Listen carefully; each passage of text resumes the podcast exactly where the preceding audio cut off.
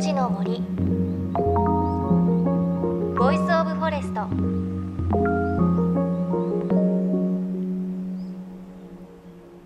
おはようございます、高橋真理恵です。さあろくがつに入って日中は暑い日もありますが、まだ夜はねそんなに湿気もなくて過ごしやすい日続いていますよね。なので私ここ最近夜お散歩をよくしてるんですが、あのー、お散歩ご飯食べ終わった後に近所の公園に行くんですけれど、だいたいくじじゅうじぐらいですかね。結構ねお散歩してる方もいらっしゃるんですけれど、すごく気になることがあって、なんかね泣いてるんですよ。鳥がでカラスでも鳩でもなくて泣いてる鳥がいて、私にはフクロウとかミミズクの声に聞こえるんですけれど、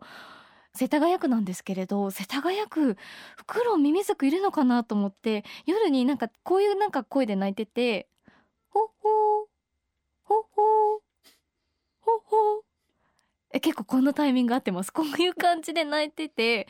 でねにカ所ぐらいいるんですよ。にひきぐらいかな。入り口のところとちょっと遠いところにいて、もうね毎日その泣き声が聞こえていて、今ねこれがすごく謎なんですけれど、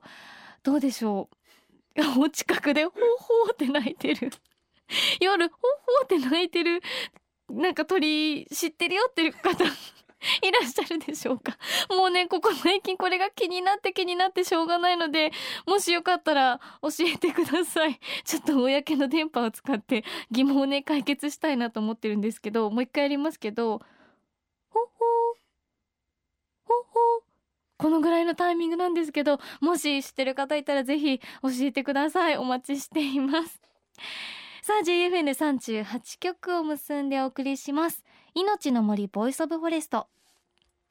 今週は先週に引き続き、オリジナル旅行にみんなで出かけるサービスを提供するトリッピースの石田イアンさんのお話です。同じ趣味同じ目的を持つ仲間をサイトで募って、オリジナルの旅を企画してみんなで旅をして遊ぶことができるというプラットフォームを提供している会社がトリッピースです。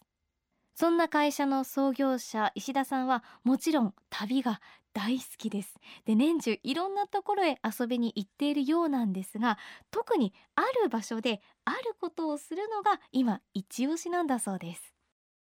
石田さんご自身ももちろん旅好きということで、ハマっているのがちょっとお話にも出てきましたけれど、伊豆諸島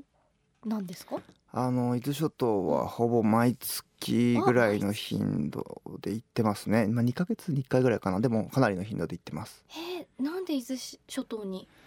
僕今最近スピアフィッシングっていう遊びを、魚つきって遊びをしていて、魚つき、はい。まあ、森を持って海に素潜りして魚をつくんですけど、うん、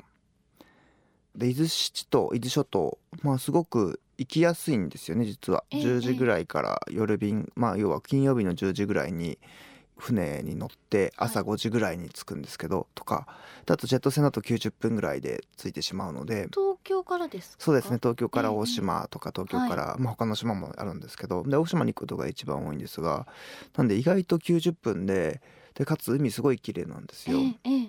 ていうのはなかなか他の場所だとないので、僕車の免許ちょっと持ってなくてですねえー、意外ですね旅好きだけれどもなんで、えー、あの島は便利なんですよね。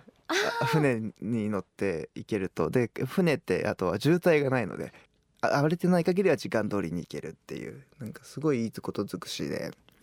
へなんで伊豆諸島は最近すごく推してますね、ここ にさんねん。うん、スピアフィッシング、結構な深さ潜っ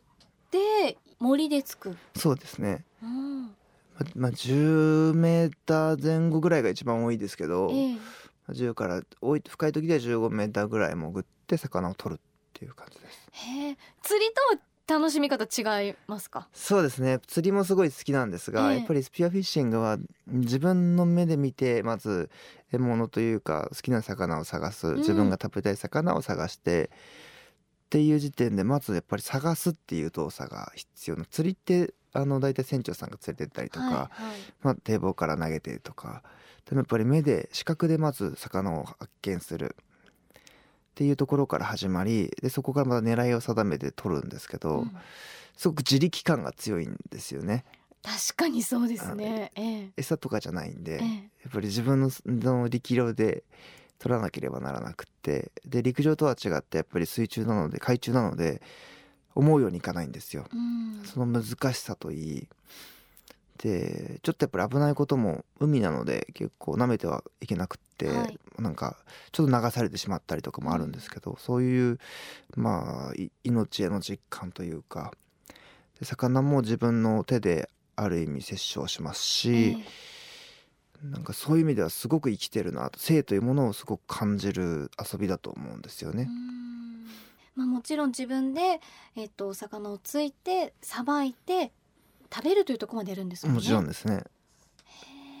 へー、なのですごい美味しいですね、あの一言で言うと。だし食べたい魚を取りに行くっていう感じなんですね。そうですね、あのやっぱりこの魚はこんな味って覚えて、動き方の特徴を覚えて、で最後の一瞬まで覚えてるんですけど、それを美味しく食べると美味しいっていう一言につきますね。うん、え今までそのスピアフィッシングで一番の大物って何ですか、取ったもので。ああ、で一番大きいのサメ取りましたね。あ、それ伊豆諸島ですか。はい、サメ、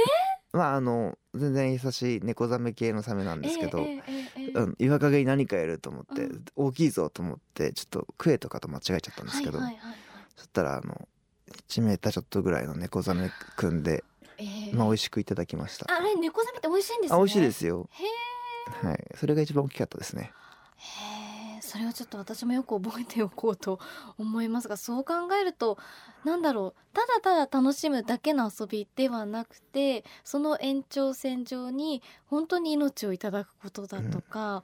なんか得るものが多い趣味っていう感じがしますね、スピアフィッシング。そうですね、まあ、やっぱり自然の中で遊ぶっていうのはリスクもすごくつきものだと思うんですけど、うんうんうん、それも含めてやっぱり命っていうものを実感する瞬間だなというふうに思ってます。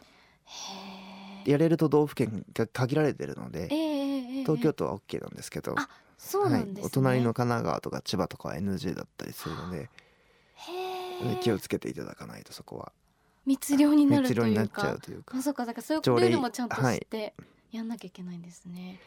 へ、そういう意味で伊豆諸島は東京都なので OK なので、うん、結構やってる方も多かったりして、うん、あの漁師さんとバッティングしないように自治体の方が情報発信もしてたりもするので、うん、そういう意味ではすごく安心安心ではないんですけれども、まあ、漁師さんとのをリスペクトしながら遊ばせてもらってるっていう感じですね。なるほど。あの石田さんが、まあ、海だけじゃなくて旅好きということでいろんなね自然のあるところに行っていらっしゃると思うんですけれど、その自然に触れる旅をいろいろ経験されている中で、ここが魅力だなって、自然の魅力ってこういうところだなって思うところってどんなところですか？まあでもやっぱりなんて言うんでしょう、命を良くも悪くもその自然の命もそうですが、自分の命も感じられるところじゃないかなと思いますね。結構海も山もご飯を取りに行くことが多いんですけど、ご飯を取りに行く、はい、山はキノコ取りに行ったりとか、うん、なんか知り合いのところでタケノコ取らせてもらったりとか、ええ、でもそういう意味でやっぱり命をいただきに行く場だし、やっぱ命が育まれている場だと思うので、やっぱ時にそしてあの自然の中に入ると危ないことってあるんですよね、ええ、まあ転んだり怪我をしたりで、時にはやっぱ亡くなる方もいたり、でもやっぱりそれが本当は自然、僕らも自然の中の一員だと考えると、ある種 の, あの自然な姿だと思っていて、うん、そういう総合的な面で命を感じられる場所で、僕はやっぱそれにすごくときめきを覚えますね。確かに山とか海とかでも、まあ、遊んでるうちは楽しいですけれど、危険と隣り合わせっていうことをちょっと感じる場面ってあって、そういう時に、うん、ああちょっと自分でちっちゃいなって思う時ってありますよね。そうですね、やっぱ自然を前にはどんな太刀打ちもできないので、うんうん、すごく、うん、ちっちゃいなと思うこともありますね。うん、やっぱでもそういう意味では自然に行くことも大事だけれど、なかなか行くチャンスがないっていう方は、まあ、トリピースで仲間を募れるっていうこともありますね。そうですね、まあ、一人でやっぱり登山も海行ってはちょっと危ないので、ぜひ仲間を見つけて一緒に遊んでいってほしいなとは思ってます。うん、旅をするプロという意味でまあ、自然を経験する、旅を経験する上で秘訣とか、あと楽しむコツとかあります？まあ、難しいですけど、まず自分の好きを見つけるっていうところが第一歩なんじゃないかなと思いますね、うん、やっぱりなんか自分が勝手に童心に帰ってしまうような、自分がなんか自然の一部に、僕にとっての海がそういうところなんですけど、えー、やっぱ自然の一部になってしまうような、えーうん、で悩みという悩みをなんか普段だったらどうしても離れない、頭の中から離れないことがすっとどっかに飛んでいってしまうような、うんうん、好きなことをやってる時ってやっぱりそれぐらい好きなことに包まれると幸せと呼んでいいか、すごく不思議な気分に浸ると思うんですけど、うんまあ、そういうものをまず見つけて、そこの延長線上に僕は非日常体験があると思ってるので、そういう楽しみ方をしてくださるともっといい旅というか、もっと自分らしいあの体験ができるんじゃないかなと思ってます、うん、やっぱりそういうのを見つけるのってちょっと難しかったりハードルが高かったりする部分があるかなと思うんですけれど、トリッピースのサイトを見てみるとちょっと心が揺れる文言が書いてあったり、もしかしたらこれが自分の好きなものになるかもっていうきっかけにもなりそうですね。そうですね、うん、ぜひまあ本当友達を探すぐらいの感覚で来てもらっても全然いいですし、うんうん、自分の好きなものってやってみないとやっぱり分かんないので、うんまあ、そういうあのラフにいろんなことを経験できるようなあのそんな敷居を避けてあげられるサービスでありたいなというふうに思ってます。いやスピアフィッシングの楽しさを私は知ったのでちょっとあのトリッピースでどんな旅があるのか見てみたいなと思いましたし、ぜひちょっと興味がある方ねチェックしていただきたいと思います、はい、ということで今朝は株式会社トリッピースの創業者で取締役石田イアンさんにお話を伺いました。石田さんありがとうございました。ありがとうございました。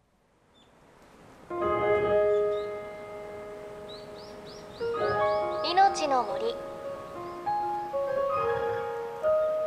ボイスオブフォレス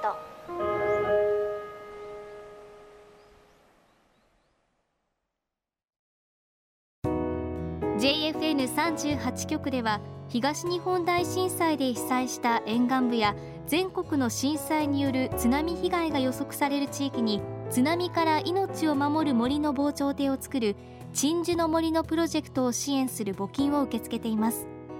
この命を守る森づくりに取り組んでいる エーアイジー 損保は中小企業のリスクにフォーカスした損害保険のラインナップビジネスガードを法人会、納税協会会員の皆様に提供しています。